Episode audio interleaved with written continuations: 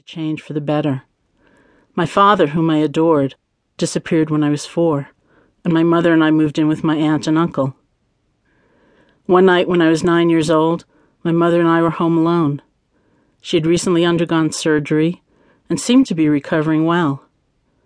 In celebration of her return, I was wearing my ballerina Halloween costume.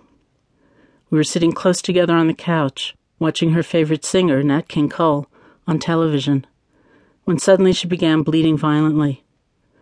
I ran out into the hallway to get someone to help us, but couldn't find anyone.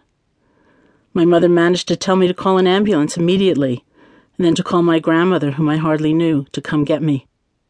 Shaking uncontrollably, I complied. After that evening, I never saw her again. About two weeks later, she died in the hospital. After that, I lived with my father's parents and rarely heard mention of my mother again. My childhood continued to unfold through terrifying, uprooting turns and incomprehensible losses. When I was 11, my grandfather died, and one day my father returned. The handsome prince I'd secretly imagined had been replaced by a disheveled, hard bitten, troubled stranger. A few days after he arrived, my entire body broke out in hives. When I got back from the doctor's office, my father told me, You have to be tough to be able to survive life. Six weeks later, he took an overdose of sleeping pills. I stood outside in the cold, holding my grandmother's hand among a crowd of gawking neighbors as he was carried out on a stretcher. I watched as the flashing red lights receded and the sirens faded. Now both of my parents had been spun away from me in the back of an ambulance. That night, my father entered the mental health system. He was never able to function outside of it again.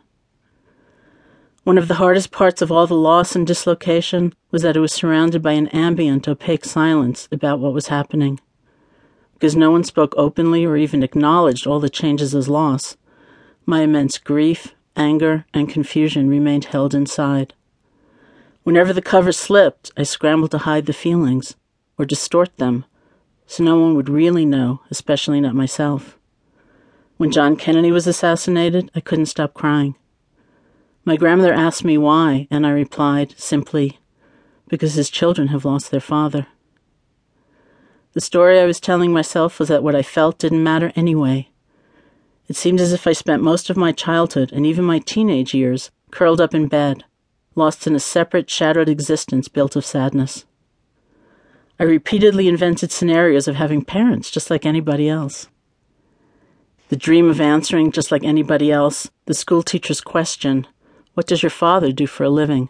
Was the kindling that fed the fire of many of my secret fantasies. I'd summon images of my mother coming back, as though from a long trip, like anybody else's mother might. But I wasn't at all like anybody else seemed to be. Of course, none of them were like they seemed either, but I didn't know that then.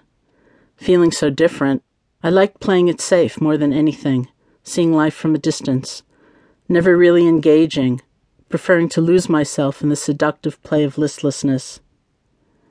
While silent dreams and desires played out within me, in most situations I'd insist with bravado, I didn't want that anyway. When I lived with my grandparents, color television was just becoming the rage. I longed for one, but they couldn't afford it. To compensate, my grandmother, who cared a lot about me, bought a special plastic sheet to place over the black and white screen to create a faint illusion of color. This rainbow aura bore no relationship to the figures and settings of the stories depicted in the programs. I wanted to rip off that bizarre front and plead for the real thing. Instead, I silently tolerated the charade, not betraying my desire. I didn't care about anything, or so I hoped it seemed. I came to know very well the protection of distance, of a narrowed, compressed world. Though it was my own act of pulling back, I felt forsaken. I told myself a story that there was no way out of the world that turned me in upon myself. Years later, as an adult, I would find the phrase that perfectly described my dilemma. Some friends and I had rented a house near the ocean where we could practice meditation on our own for a few days. In my designated bedroom, I found a Peanuts comic strip on the desk, which went something like this Lucy is sitting in a little booth. A doctor is in sign prominently displayed. She tells Charlie Brown, You know what your problem is, Charlie Brown? The problem with you is that you're you.